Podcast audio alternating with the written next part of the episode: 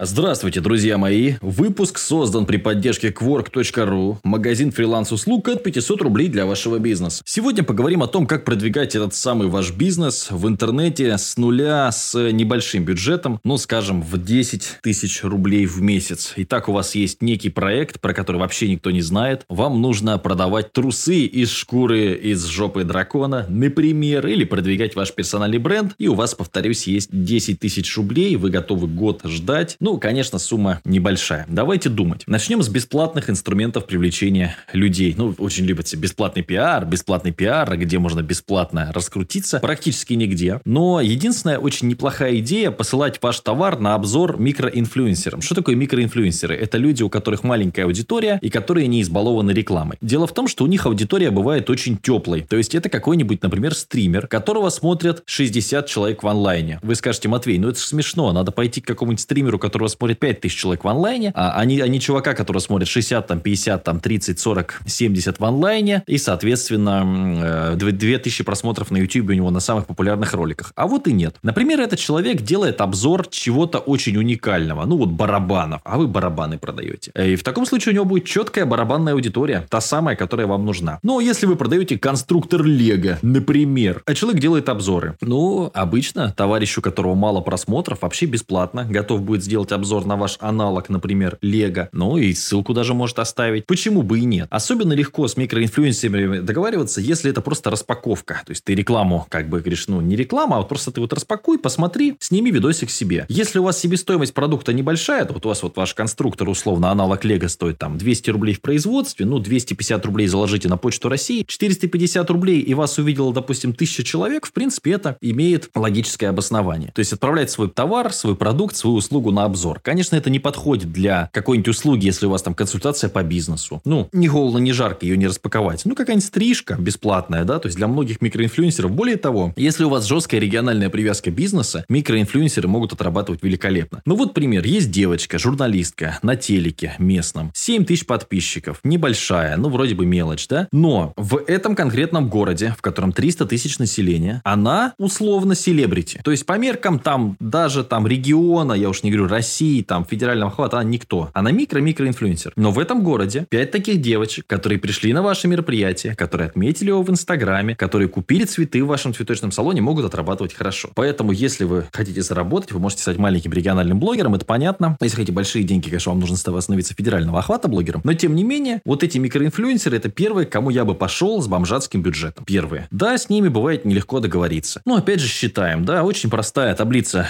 когда-то мы учили ее составлять выгодно выгодности рекламы, то есть сколько конкретно человек увидят мой, мою некую интеграцию за X денег, да, то есть там вот тысячу просмотров за тысячу рублей, ну, стало быть, просмотр рубль, да, две тысячи просмотров за тысячу рублей, ну, соответственно, это уже 50 копеек, это поинтересней. То есть вот таких инфлюенсеров, блогеров собираем в кучу, смотрим, что нам подходит по бюджету, смотрим, у кого самый, скажем так, адекватный, вкусный ценник. Ну, проверяем на накрутку, это не сильно сложно. Вот это первое, что я бы сделал. Второе. Может быть, если у вас некий малый бизнес, вам есть смысл про него рассказывать. Вот вы открываете барбершоп, не дай бог, барбершоп или кофейню. И вот вы степ-бай-степ, как вы все это открываете, как вы покупаете кружечки, как вы заботитесь о клиентах, как у вас первый клиент пришел, пишите про это книжку, пишите про это подкаст, что-то где-то как-то. Но опять же, если это региональная привязка, сильно вряд ли вам получится выстрелить. А если это большой город или это некая федеральная кофейня, хотя бы в нескольких городах, ну, это может быть уже интересней. То есть, опять же, ну, там тот же самый кейс, если вспоминать там «Сила ума», да, у Федора Овчинникова в свое время была. А в книжке и ботаники делают бизнес в первой первой части довольно много про этот проект, что он очень активно медийку качал. Ну, я вот по себе могу сказать, что да, когда ты рассказываешь, вот я сейчас новую игру свою прокачиваю, настольную, называется она «Нужно больше золота», и я в том числе задействую свои медийные ресурсы, более того, нанимая художников, я говорю, ребята, а может вы у себя в пабличке, там раз, вот я делаю для игры. То есть вот такая коллаборация, она может, потому что каждый художник в проекте это микроинфлюенсер. В этом плане мне интереснее нанять 15 художников, каждый из которых засветится на карте, пусть для него это портфолио и лишнее упоминание игры. Понятно, что это бомжатский бюджет, но мы говорим вот об этой стратегии как о некой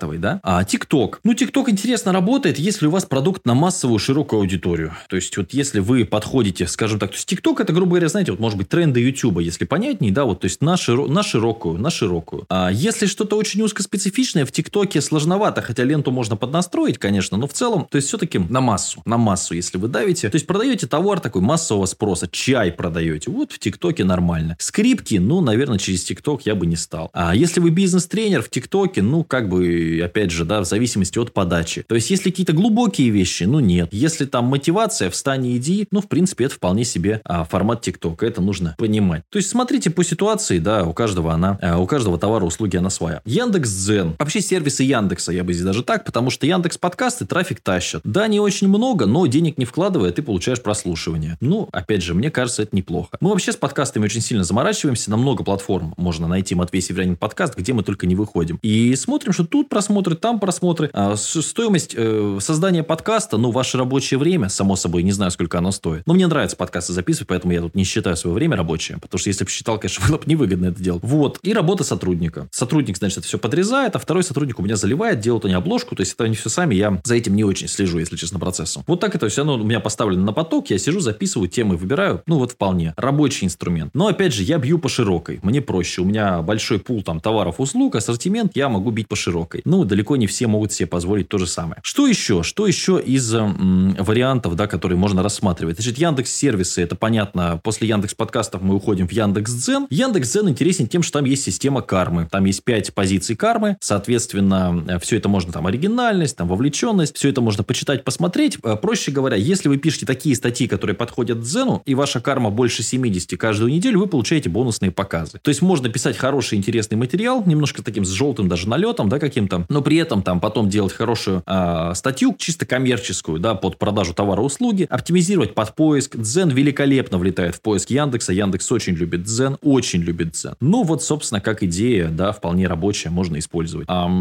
И, и, соответственно, через эти бонусные показы, которые Яндекс дает бесплатно, тоже можно прокачивать товары и услуги. Продажи с Дзена есть. Да, они не супер большие, но они такие плотные. Это напоминает старую тактику выжженной земли работы с YouTube, когда ты писал много статей под поиск, и это, собственно, отрабатывало, давало свой результат. А Яндекс Эфир, ну, если совсем денег нет и нужны какие-то поисковые заявки, то есть нет денег даже, скажем, там, на какую-то там бомжатскую компанию в Директе, да, потому что там, ну, там, скажем, вам жалко 5000 рублей в месяц на Директ, тогда Яндекс Эфир может, ну, как-то что-то, конечно, не заменить, но при большом объеме работы, при большом объеме роликов, опять же, на некую тактику выжженной земли вы можете выйти. Что касается работы с YouTube без бюджета, ну, это какие-то поисковые запросы, это все равно какая-то настройка AdWords хотя бы минимальная, потому что, ну, там, 100 рублей на ролик хотя бы там для, для того, чтобы эти ролики подопнуть, но здесь больше будет возни, чем результат. Это нужно тоже сразу понимать, да, четко, то есть, ну, метрику эту себе в голове держать. Facebook я не знаю. Вот я терпеть не могу Facebook, рекламный кабинет Facebook, у меня это вызывает просто тошнотный рефлекс, мы там не работаем, я тут трафик бесплатно не тащу. Твиттер никогда в жизни бесплатного трафика не давал, но дает ссылочную массу, поэтому Твиттер у вас должен быть, чтобы был. Это нужно понимать. Ну, то есть, я бы сейчас выстраивался ТикТок, Яндекс.Дзен, с ТикТока отдавал какую-то бесплатность, какую-то PDF-ку, в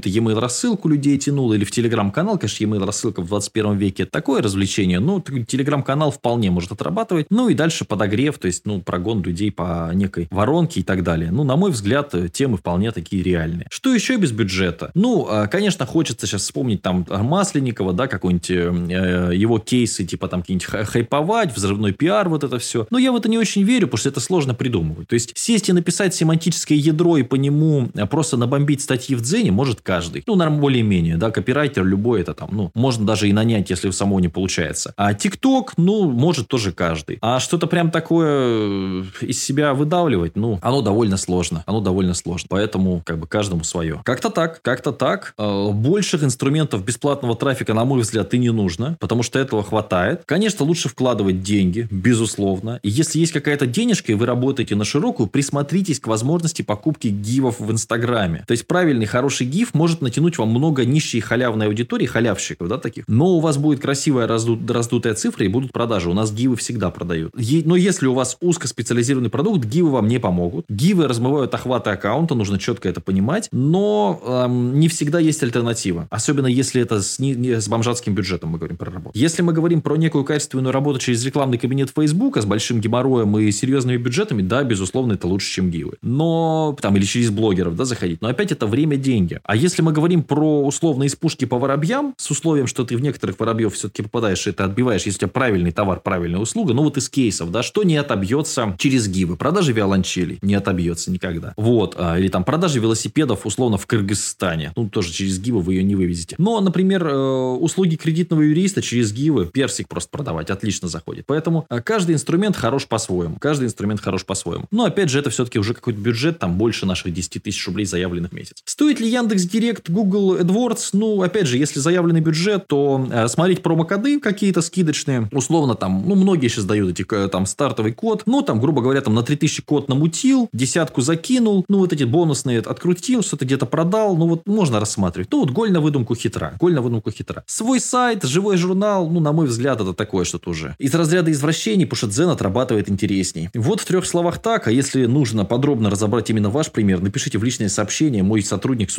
удовольствием запишет вас на мою консультацию. Счастья, любви, здоровья, удачи, хорошего настроения.